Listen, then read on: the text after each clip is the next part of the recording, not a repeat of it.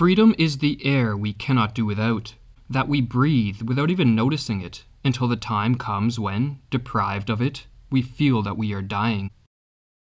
It is a startling fact that throughout history, freedom has been considered so precious that some individuals have preferred death to a life in which it is absent. Is life so dear, or peace so sweet, as to be purchased at the price of chains and slavery? Give me liberty, or give me death. Samuel Sharpe, the leader of a Jamaican slave rebellion, upon facing imminent execution in 1831, professed the immortal words I would rather die on yonder gallows than live in slavery. Yet freedom is no longer considered what the Norwegian playwright Henrik Ibsen called our finest treasure, as the heroic cry of give me liberty or give me death has been replaced by what Aldous Huxley referred to as the cry give me television and hamburgers, but don't bother me with the responsibilities of liberty. Instead of cherishing our liberties, Many of us are willing to forego them for the mere promise of a bit more safety, security, material gain, or ease of life. But this exchange proves to be a Faustian bargain, for as humans we do not flourish in the safety and security of a caged existence. Rather, we suffer like all other animals. What is more, freedom is an essential, not optional condition for a prosperous society. We need freedom to generate the wealth that supports human life. We need freedom to unleash the creativity that moves civilization forward.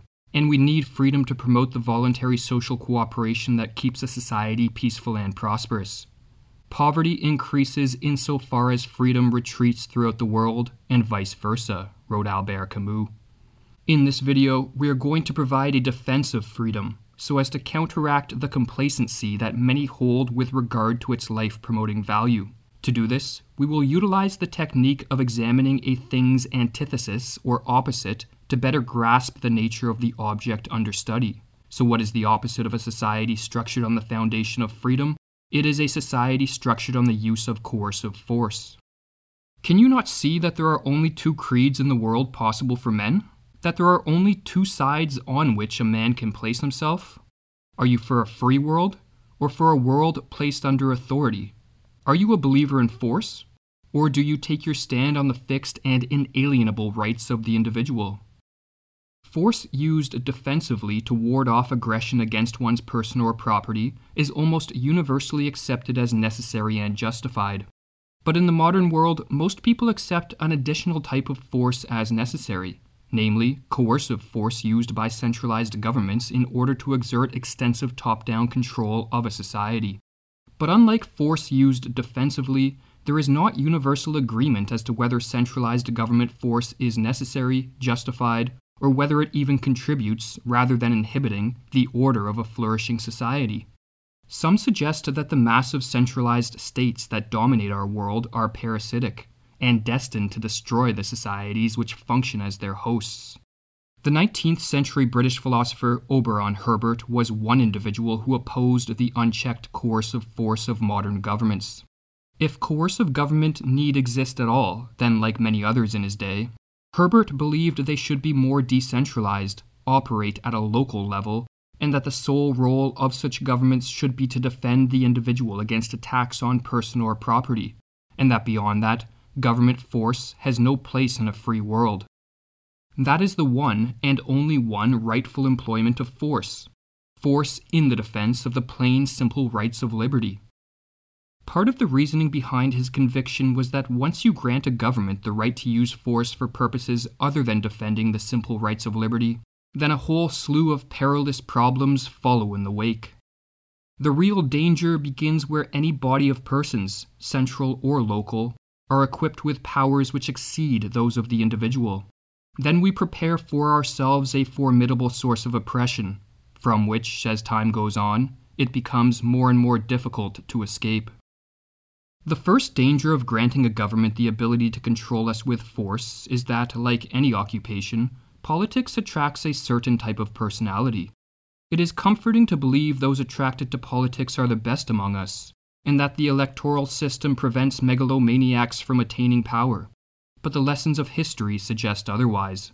Like moths to a flame, centralized governments attract authoritarian and narcissistic personalities who believe they know better than the rest of us, and who experience little remorse or guilt when they manipulate, deceive, lie, or use force to sculpt society in whatever manner they please. This is on full display in the modern world, as almost all politicians promise they will use the power of the state to remake the world in their image, while rare to non existent are those who campaign to step aside and allow the individual the proper right to be free.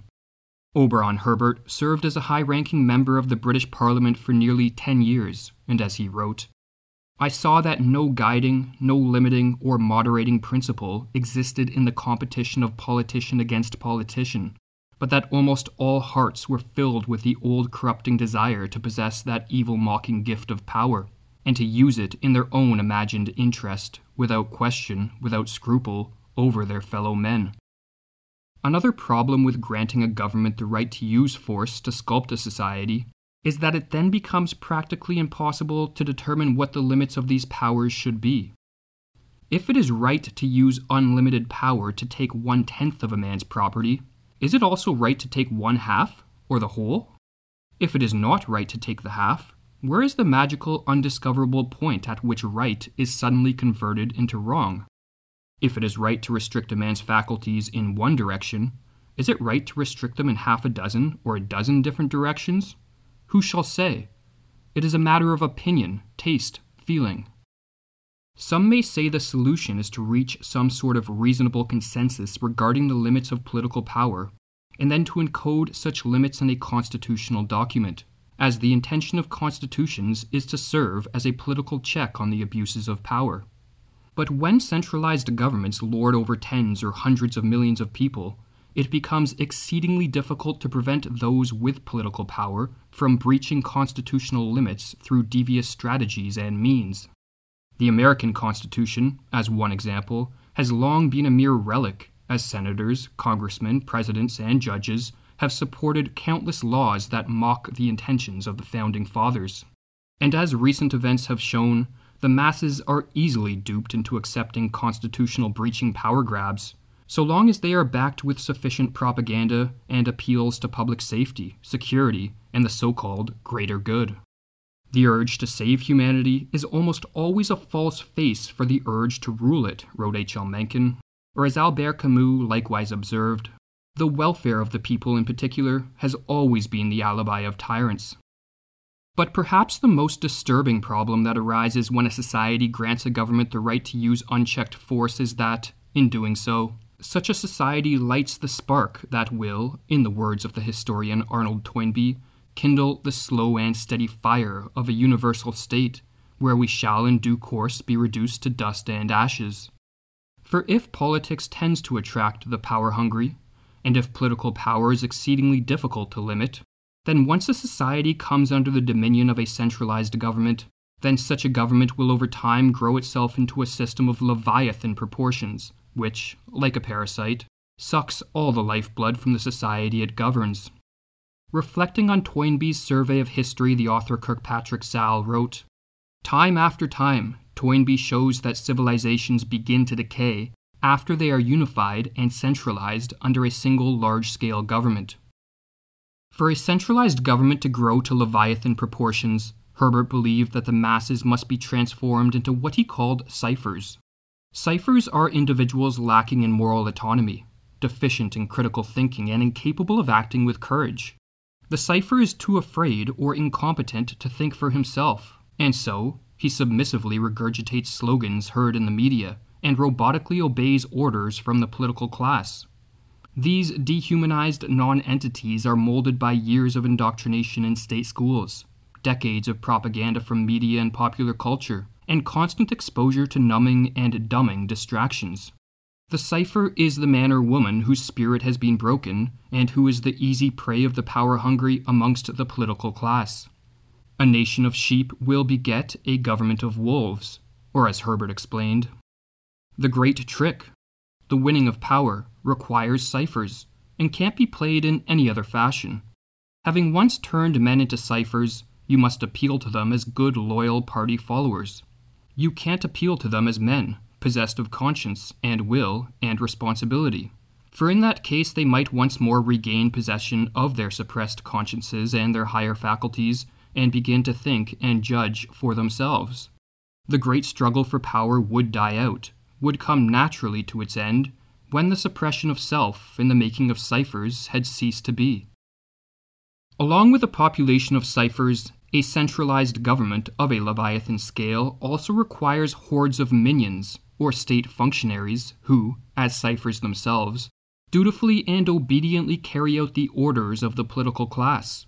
And lastly, it requires a political class, or so called elite, who, from behind the scenes or on high, exerts increasingly tighter clamps of control, and in the process, suffocates all free enterprise, voluntary exchange, spontaneous action, innovation, hope, and progress, until the whole system collapses in on itself due to its dead weight. The system is doomed as inexorably as the Tower of Babel, wrote Herbert, or as he explains the situation. Try to picture the huge, overweighted, groaning machine of government, the men who direct it vainly, miserably struggling with their impossible task of managing everything, Picture also the horde of countless officials who would form a bureaucratic, all powerful army, always engaged in spying, restraining, and repressing, forever monotonously repeating, as if they governed a nursery, Don't, you mustn't. And then picture imprisoned under the bureaucratic caste a nation of dispirited ciphers. Ciphers who would be as peevish, discontented, and quarrelsome as shut up children because shut off by an iron fence from all the stimulating influences of free life, and forbidden, as if it were a crime, to exercise their faculties according to their own interests and inclinations. Picture also the intense, the ludicrous pettiness that would run through the whole thing. For those who have not been transformed into state ciphers, Herbert's description of centralized governments may sound ominously similar to the governments across the world which, for decades, have been rapidly growing in size and power. And so, if centralized government is a parasite destined to destroy its host, then it seems as if more people should be questioning the validity of centralized government power, and considering whether a move back towards the foundations of freedom is the panacea needed to find our way out of the absurd contemporary socio political mess. For as Herbert cautioned, time is a great logician, and succeeding generations will either press steadily on to the system that is the perfection of force or to the perfection of liberty. On which side, then, do you take your stand?